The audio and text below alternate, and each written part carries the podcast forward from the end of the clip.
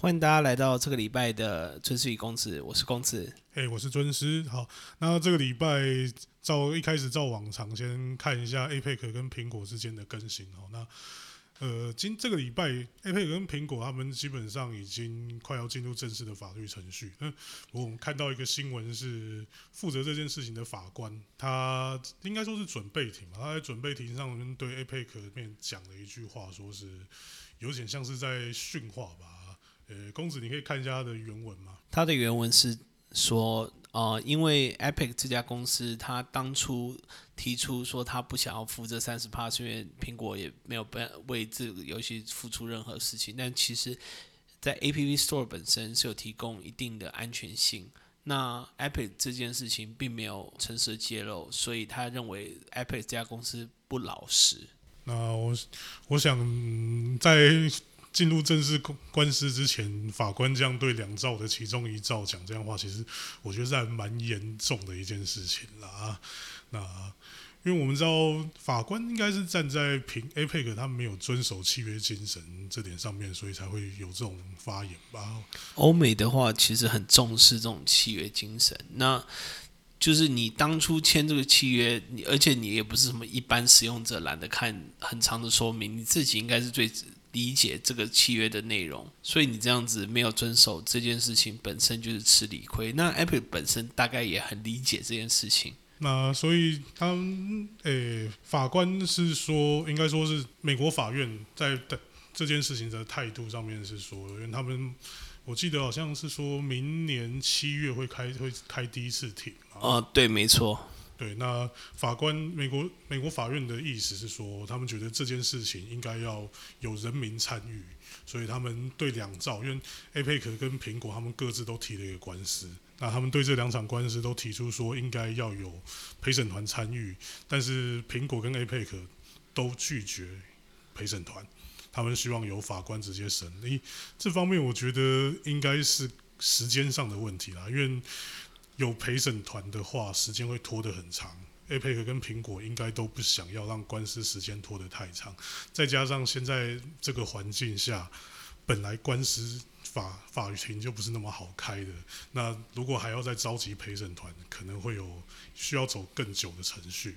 而且我觉得走陪审团的话，变数也会变得更多，所以造成说他们彼此都有就是不同的看法的时候，不确定因素会变得很。那不管怎么样，反正再怎么都是要半年多，明年七月哦，不止半年，甚至十个月左右嘛，还要十个月才会开第一次庭。那我想，虽然说最近开场先讲这个更新，好像已经变成惯例了，不过因为马上就要进入正式法律程序了，我想接下来应该。进度应该不会跑这么快的，因为你进入法律程序之后，你再做什么动作的话，是应该是会很容易会影响到法官的行政。我只是觉得说每个礼拜都觉得、哎、这个话题应该差不多，就没想到每个礼拜都有新的东西。好像我们已经讲了两个礼拜，说哎呦下礼拜应该不会有。三个礼拜了，三个礼拜了哈，有够夸张。我们有一个礼拜没讲啊，但是其他礼拜都有讲。好，那接下来上个礼拜，正确来说应该是上上个礼拜最日本最大的游戏新闻就是 TGS 东京电玩展嘛。只是因为上个礼拜我们在录音的时候，整个活动还没有结束，所以我们没有那个时候讲。那现在结束了，我们稍微讲一下。说是稍微这边其实能讲的内容也不算很多啦，因为疫情的关系，所以这次东京电玩展他们没有现场展览。转全部转为线上活动，那因为线上活动，因为他们采用的模式就是他们有一个官方的频道，那个官方的频道每一天都从早上播十几个小时的那个直播节目到晚上。那因为你这种用这种形式的关系，他们必须要把节目表都先排好啊，不然很容易说不能像以前一样说哦，我可以某个游戏我一直藏到当天再公布，那这样子如你当天公布的话，你可以给现场的人看，但是你现在现场没有现场活动啦，你全部都是排排好节目表的直播节目的时候，你如果没有先讲好你是要讲什么的话，那就变得很容易错失宣传的机会。所以这一次今年真的是没有什么惊喜啦，就当天公是有一些当天公布的游戏，但大多是一些比较该怎么讲，这样讲会有点失礼，但是就是不是很重要、无关紧要的游戏，比如说。呃，真三八帝王传，哎，他至少放弃 Open World 啊。啊，对啦，对我我我记得我们上礼拜好像有讲到吧，还是没有讲到？没有就是没有没有没有，我们都没有讲。没没有讲到对，就是真那个时候一直在猜测说会不会把 Open World 做得更完善，就没想到是整个放弃 Open World，哦，真是蛮吓一跳的。然后比如还有比如说那个加鲁杠的初代重置版，啊，这个可能需要拉回 SIE SIE 的审查，因为加鲁杠初代重置版它出在 Xbox One、Switch 跟 Steam 上，哦，好像少了什么。嗯，他他不想要妥协了。对，好，那整体来说，这一次我最吃惊的消息呢，应该是伊甸星远，他是真岛浩老师啊，他之前画过诶、圣石小子跟诶、妖精尾巴的中文叫什么？我不知道，我来看一下，因为真岛浩老师太成功了，没想我就忘记了。诶，魔岛少年，对对对，那他的新作啊，伊甸星源 Aden Zero，他改编成手机游戏跟主机游戏，然后同时也要推出动画。为什么会说为什么会吃惊呢？其实是因为它这个是由科纳米主导的场次。那科纳米在事前有先公布消息，但他那个时候公布的消息就说是伊甸星源游戏化企划发表会。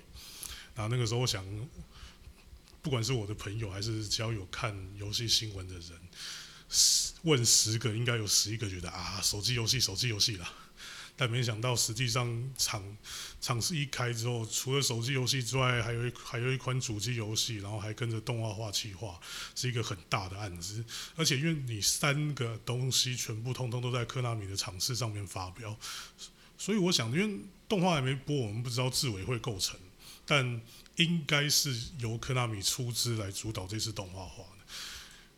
科纳米上一次出资改编动画是《天元突破》那个时候的事情，差不多十三年了。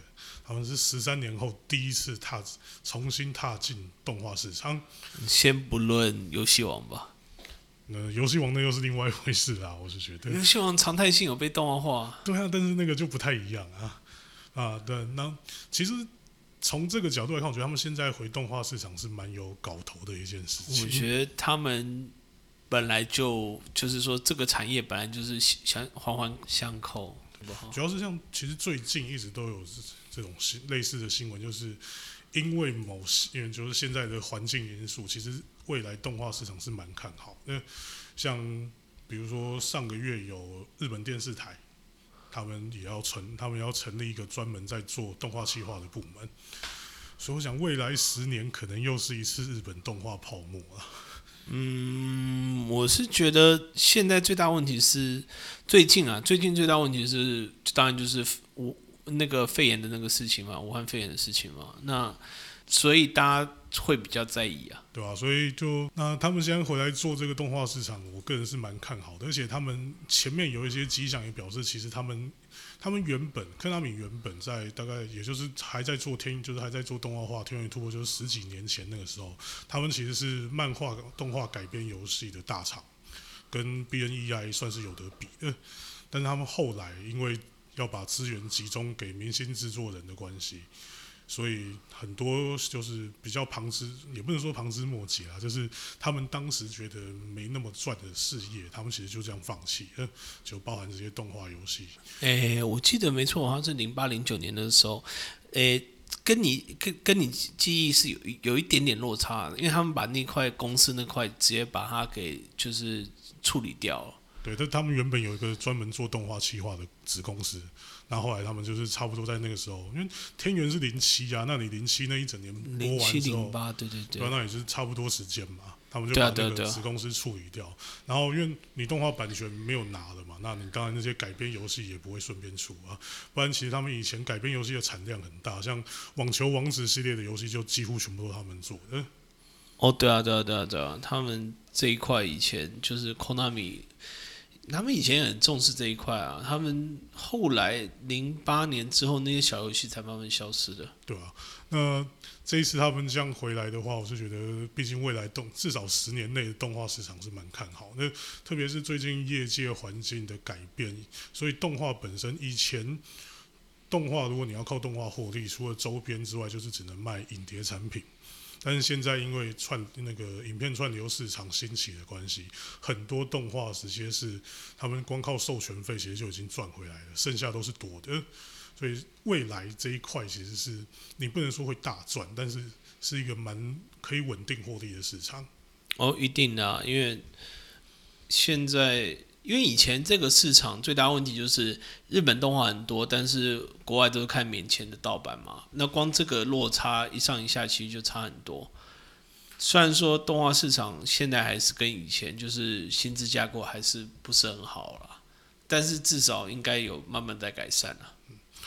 啊，动画师，你说动画师薪水问题，其实是有啊，就是最近因为最近其实日本这几年的选举，其实都有很多就是主打自己是很在意这方面市场的人，比如大家最知名的山田太郎啦，还有一些其他党、其他党、其他党派的，其实也都有，所以这方面的法案，其实他们一直都有在推。要讲到这个，虽然有点离题，但你知道吗？其实日本最近啊，就是三田太郎他们这一派，就是就是所谓的二次元文化亲和派议员，他们有言领要推动把马赛克砍掉。哇，日本终于要站起来了。哦，这你当然不能说他们这个推动会很顺利，因为日本是一个还是一个保守势力很大的国家，但是至少他们有踏出第一步。不知道我们什么时候会开始讨论我们要废掉我们的刑法二三五条？刑法二三五条本身已经是一个就是接近没有在动的，但是某种程度上它还活着，就代表说我们还活在它的阴影之下。但是马赛克这部分，如果日本真的废掉的话，那台湾的优势就没了。好，那我们回到 TGS，那这一次刚刚讲到科纳米嘛，那稍微数一下，就是这一次所谓日本游戏公司有所谓六大厂这个说法，就是史克威艾尼克斯、那卡普空、那万代南梦宫、那光荣特库摩、Sega。跟口纳米这六间是所谓六大厂，那我们可以稍微数一下他们这一次的发表会。首先立于不败之地的一定是卡普空，因为大家都知道有《魔物猎人》新作，然后有《拜欧巴》跟《DNC 五》特别版。那接下来就是《光荣特库摩》，他们呃炼金术士莱莎呃好像有点小众，但是至少也是。这一次展出里面比较有看头的一款，那当然还有《萨尔达无双：灾厄末世录》，这个虽然是跟人家借来的，但是你恐怕也是今年 TGS 上面最有看头的几款之一。嗯，接着万代南梦宫他们今年拿出来的内容比较少，新内容应比较有看头的，其实就是他们。之前在 Xbox 发表会上预告的那一款非常中二的，我不知道该说是什么 like，有点像魔物，又有点像魂类型，反正就是，诶，叫做飞，中文叫飞鸿杰系，哦，名字听起来也很有点文绉绉，对，反正因为不过他们基本上就只放了八个小时的内容，所以看起来倒也还算紧凑啦。就他们这八个小时里面，大部分都是游戏内容。虽然说有些游戏不是很重要，但起码看起来不会无聊。然后接下来是哦，接下来大概排第四的就是我刚讲的科纳米，他们仅他们就只放了两场。第一场是刚才讲的呃伊甸星源的发表会，第二这个就是他们年底要发售的《淘太阳电铁》最新作。这个台湾玩家可能不是很熟，但是在日本也算是一一个国民游戏。那他们请了几本的艺人来，就是现场直播玩了一局。啊，虽然说没有什么新消息，但是整个整体节目效果很好，连我几个朋友看都觉得很好笑。啊，接下来是史克威尔尼克斯，他们这一次拿出来的内容就真的非常少。呃，我有印象的新内容大概只有。呃，国王之心的手机那个音乐游戏不是手机是音乐音乐游戏，跟音乐游戏至少比他又要说出整套音乐 CD 好。我记得他有几年几乎都是这种这种呃叫什么节目？音乐大全集。对。然后还有那个尼尔初代重置的实际影片，终于拿出来了。那他们也宣告了这一片明年四月会出。那排最后的就是 Sega 了。我今天真的很想抱怨谁啊？他整整三天播的，跟几乎跟 TGS 主频道一样，就是十几个小时的节目一直播，然后几乎没有什么新消息。有新消息的只有那个魔法气泡对俄罗斯方块二代的实际影片，跟他们 PSO 二预定明年要整个大大改版，换一个等于是换一个新的时代，叫 PSO 二新世纪的实际影片介绍，就这样子。但他们整整三天播了十几个小时，加起来是三十几个小时的节目，就只有这两个。最惨的是，他们最后一天有所谓，他们他们惯例有一个一直自己在一直在播的直播节目叫 Sega Na 嘛，那明月就是他们现在主机游戏的负责人，也是人中之龙系列的制作人主持。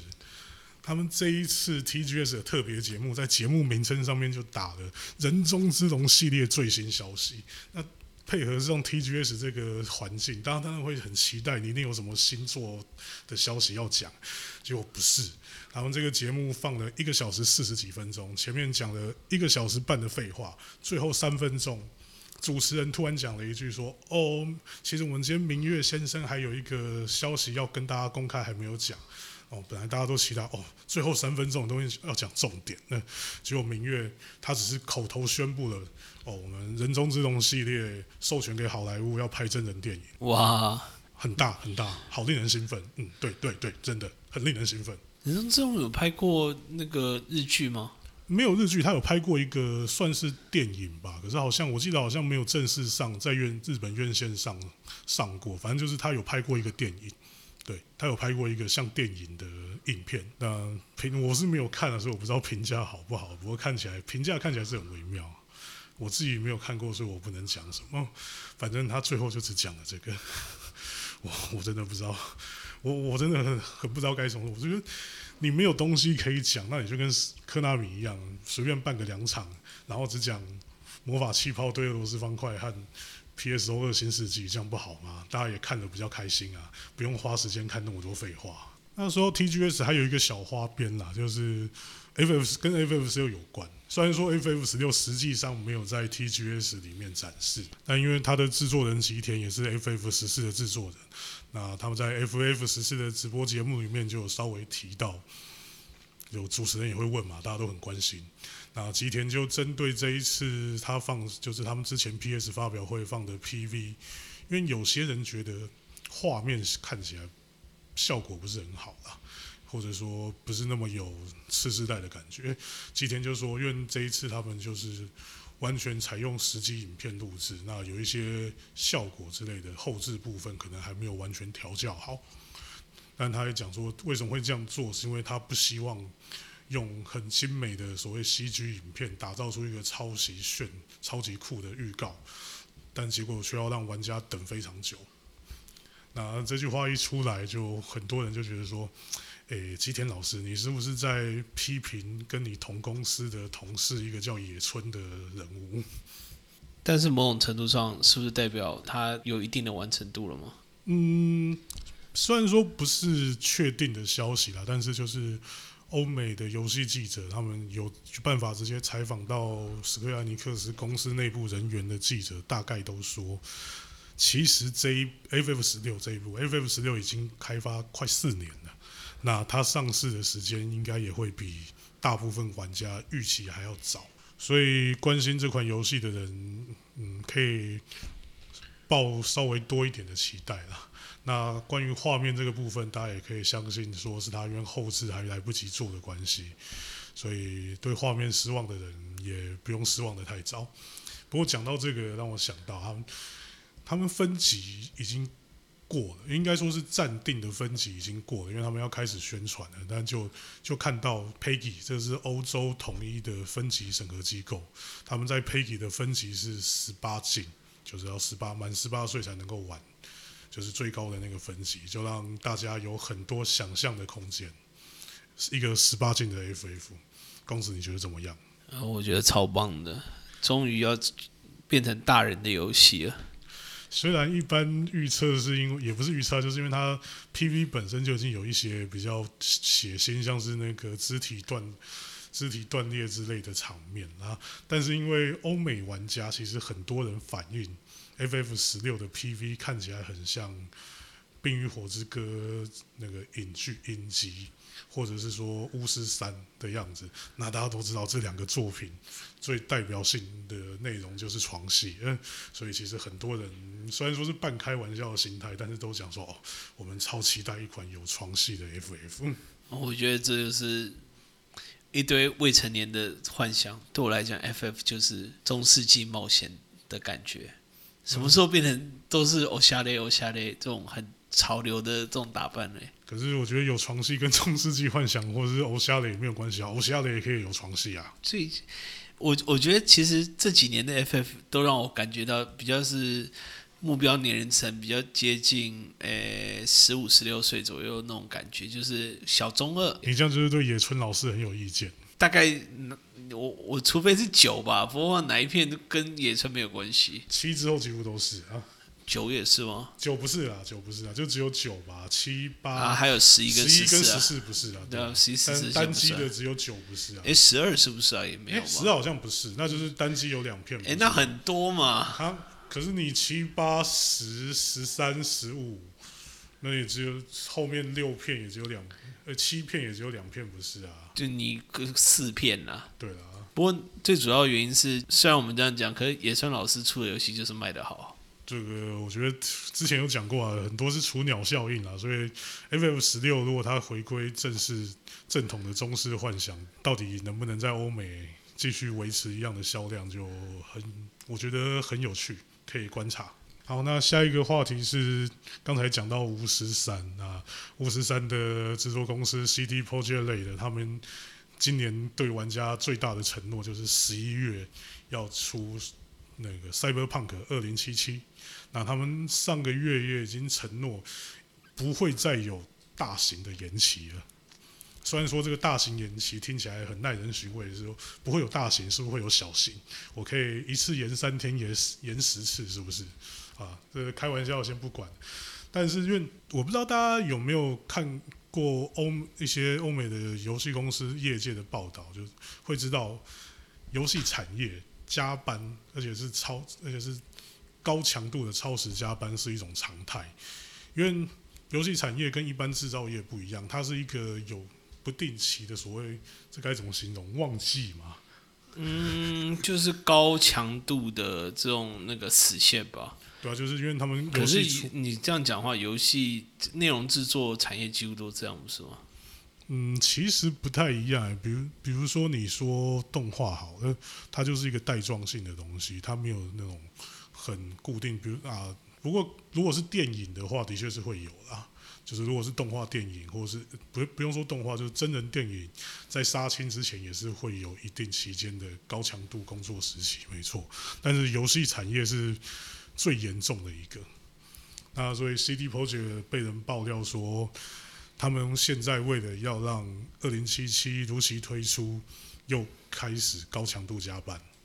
那这件事情为什么会被爆出来？有一个很大的原因是，他们原本去年他们的公司的 CEO 执行长出有出来宣誓说，要改善他们公司内部的工作环境。首先是因为 CD Projekt 它是一个位在波兰的公司，东欧本你说身的劳权意识不够吗？还是对东欧本身的工作环境就不是那么好，所以 CD Projekt 一直以来都是被这种该怎么说，就是游戏媒体列为很严重观察对象啊，因为他们常常就是会有高强度加班，加班到员工受不了的情况。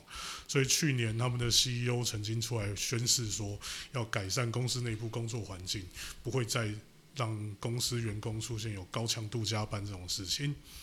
但结果现在卡在游戏发售日，因为他们就已经宣誓了，十一月就是十一月，不会再有大型延期了。那还是做不完怎么办？加班呐、因为游戏的品质是不能被妥协的。不过事实上，一个游戏如果出的时候品质不好的话，其实对游戏的整体是很致命的。对啊，所以就算现在都可以靠后续的更新，但因为第一印象对游戏来讲是很重要，因为你第一波销售才是真正游戏最大的获利来源。你后续的销售，第一个是不会有第一波销售那么多，第二个是你后面没有第一时间买的人，可能就不会想说，那我干嘛要定价买，等你打折嘛。那所以后续销售虽然说都是多出来的，就是多赚的，但是如果你第一波销售就失利的话，通尤其是这种大大成本、大规模的制作，通常就是注定这款游戏回不了本。所以，那既然不能延期了，那你品质也要有一定的基本保证。最后的选择自然就是加班啦。其实我觉得这也是难免的，游戏产业好像几乎都是这样嘛。尤其是欧美的，欧美的，因为他们现因为欧美很早，他们就进入所谓的劳力密集产业状态，他们的游戏制作方式跟日本比起来，相对比较工业化一点，他们有很多就是大量分大规模分工嘛。日本现在其实大部分大规模游戏也是，但是比他们晚一点啦，可能晚了快一个世代啊。那问题是在这种情况之下，就很容易出现。你产线的第一个是，如果有一个环节延迟了，你很容易其他的的环节一一一起被拖到，那就会出现，呃，该怎么说，行程还是说预定被打乱的情况。其实这个在我觉最近就有一个，呃，有在玩欧美大作的玩家应该印象很深刻的游戏叫《冒险圣歌》，它其实就是在这个环这种情况之下。搞到出问题的游戏，啊，所以说大概在最近这四五年吧，就是因为该怎么讲，就左派意识兴起的关系啊，尤其是游戏媒体左派意识兴起，所以很多游戏媒体其实会很密集的在报道这种，就是你公司内部对于劳工的福利或者说态度。反正他们的工作环境不够好的，其实有很多啊。其实像除了 CD Projekt 之外，像之前闹出问题的顽皮狗啦，也是很常被报道的对象之一。那冒险圣歌的那家公制作公司 BioWare 也是一样。你怎么感觉好像都爆炸了？都不是很好，因为一方面是你时程。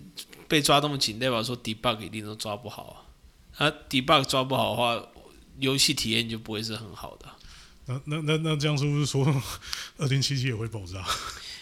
诶，先不要这样讲。我们认识有一个朋友超期待的，他一直期待可以改造出来打机机。好好，嗯，所以啊，我们就期待他不会爆炸。因为其实刚才讲那几间公司，他们也不是说这个事情也不是一天两天的事情，他们也是维持了很长一段时间，到最后真的就是你那个齿轮已经嘎在那边嘎不动了之后才崩开。那所以就代表说之前他们的游戏也是这样做出来的，那也没有什么问题。所以我们就代表就是我们可以期待 CD Projekt 还没有到那个齿轮嘎不动的状态。可是。我记得你刚刚不才讲说，他们之前就已经被人家抱怨类似的问题了吗？因为他们是波兰公司啊。嗯，对了，波兰公司他可以直接呛那个员工说：“你可以在外面找到更好的工作吗？”大概是真的没有，因为我记得他是波兰市值最高的公司嘛。对，而且虽然说他们名义上是民营公司，但其实他们几乎是半官方出资状态，他们是有拿波兰政府就是那种补助的。哇，一个民营公司来讲，真的很屌哎！因为你能想象一个国家支持一个游戏公司吗？啊，不对，腾讯。算了，我我当我没说。啊，刚才讲到腾讯，让我想到，诶，中国米哈游的大作《原神》也在上个礼拜正式上市，九月二十八号。啊，游戏本身怎么样？我们先不讨论。我跟公子也都没有玩，我。老实说，我朋我印象中，我朋友大概也没有人去玩吧。公子，你有认识的人在玩吗？我知道，我有一个朋友，他说他群里面有另外一个朋友氪很多在这个游戏上面。哇，那关系也拉太远了那！所以内容我们先不讲，但他一上市就闹出很多风波，是蛮有趣。的，首先第一个就是他的电脑版会开启一个不明的城，被人说是不明的城市啊，就常在背景常驻。那官方解释这个是反作弊程式。啊，很多网络游戏都会有，其实这个玩家也不陌生。但问题是，它这个反作弊程式有两个问题。第一个是，它没有先通知你就会开启；第二个是，它游戏关游你关游戏，反作弊程式还在执行，甚至你把原神这个游戏的客户端程式删了，那个反作弊程式还是留在那边不会动。它就是继续在你的背景执行，你要关掉跟删除都必须要从 Windows 的指令模式，就是那个很像 DOS 一样的视窗去下指令，才能够强制把它关闭并删除。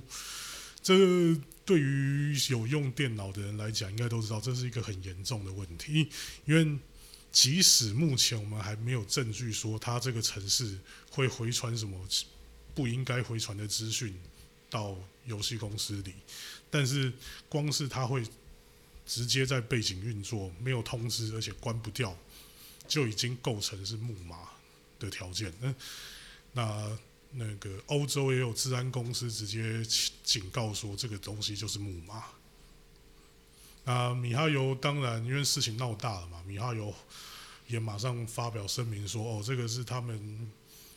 他们也没有说是是 bug，应该说是有点思虑不周的感觉，所以他们承诺会在三十个小时之内推出更新，让至少游戏关掉跟卸载游戏之后，这个反作弊程式就会跟着一起关闭以及删除。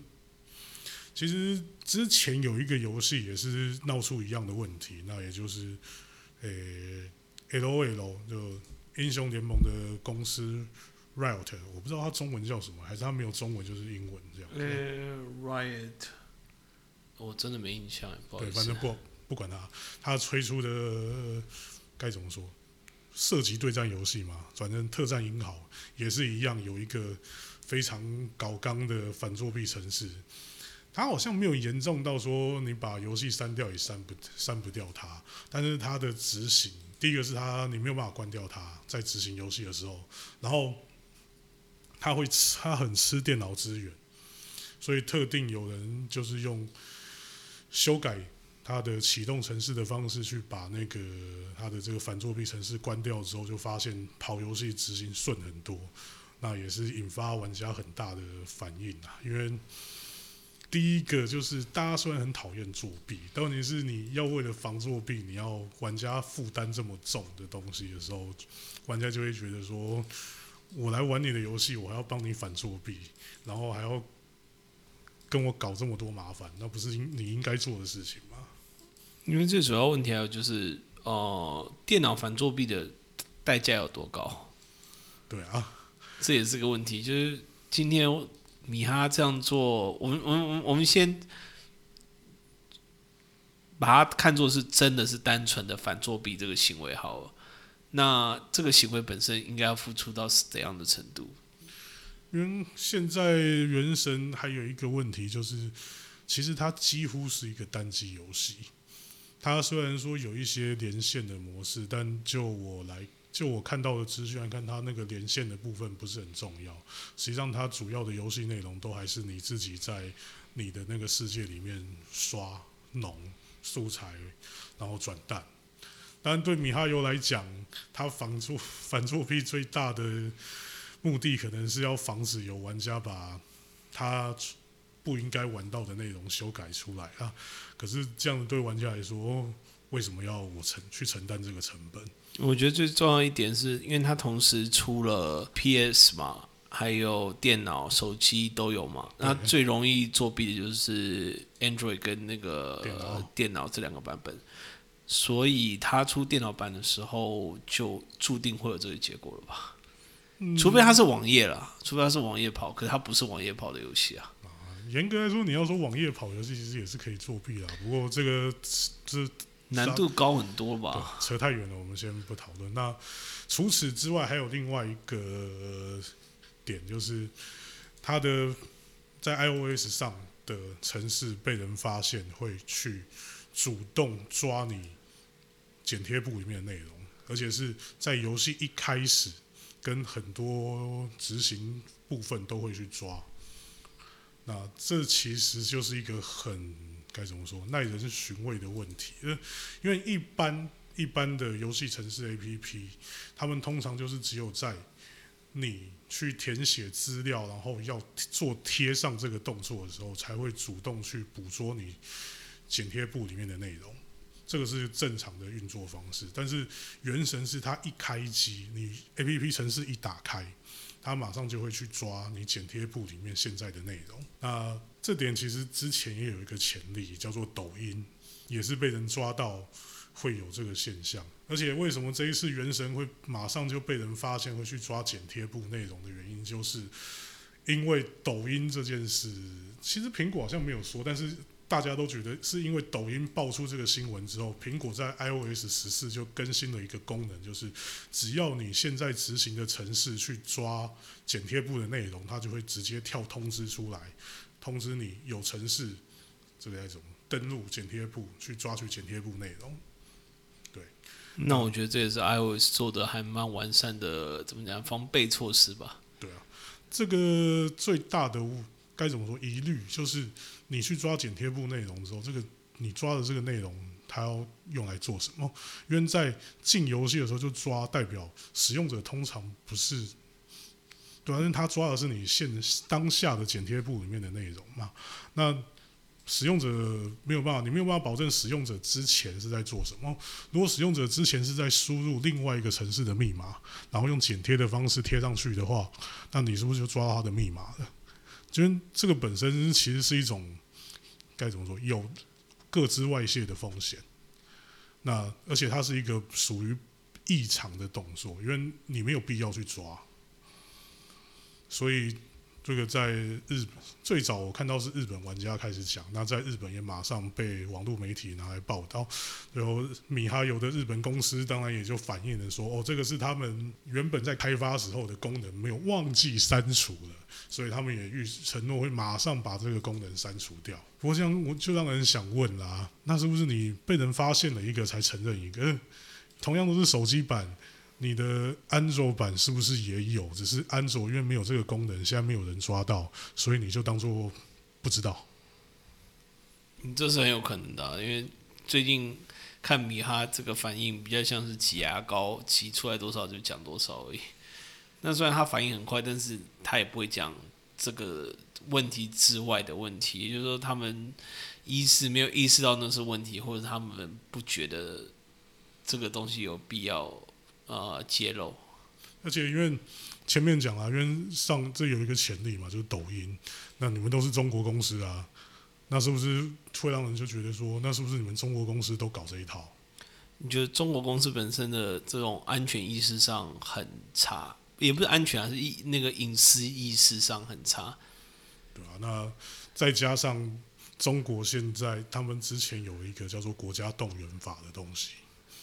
国家动员法跟国家情报法，这不是正式名称啊，就是俗称是这样子。它的简单的内容就是说，你所有的中国公司都有义务要提供情报给中国政府。那国家动员法就是所有的中国人在国家命令时都必须要为国家工作。那这个工作是什么意思？我们就不要讲太清楚。那所以其实很多人是。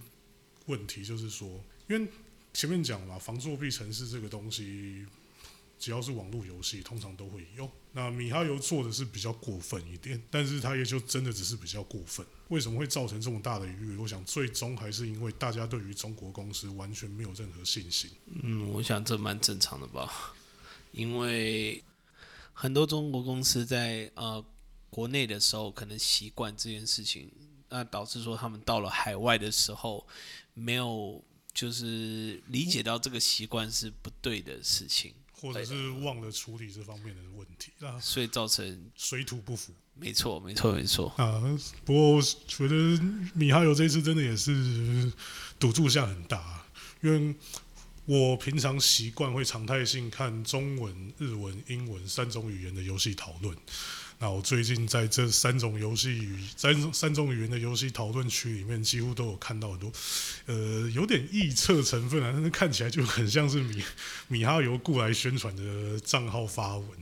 所以我真觉得，然后我后来也自己去找了一下资料，是说他们看起来为了开发《原神》这个游戏，其实里面很多其他的东西都暂时被按下来，比如说现在他们最主要的收入就是来自于《崩坏三》萨的嘛，《崩坏三》。但他看起来《崩坏三》最近这几年的更新，好像玩家都不是很满意，觉得被冷落了。你跑去开发另外一个游戏，然后就不管我们了。所以对他们来讲，这恐怕也是破釜沉舟的背水一役。不成功的话，可能公司大概就是这样玩的吧。嗯，因为这游戏也蛮久了，不过我相信他们应该应该有公司肯买。嗯，这个我就不知道了。不过，嗯，我是觉得有，先不管游戏内容的话，其实是还蛮有趣的一款作品。我们可以长期关注它后续发展怎么样。它有趣的原因还不就是因为它跟塞尔达很像？应该说塞它它从塞尔达中嗯借鉴了太多东西。啊，嗯，就前面讲了没有玩了，内容的东西我就不要评论太多了。好，那我想今天时间也差不多了，谢谢大家收听。谢谢大家收听。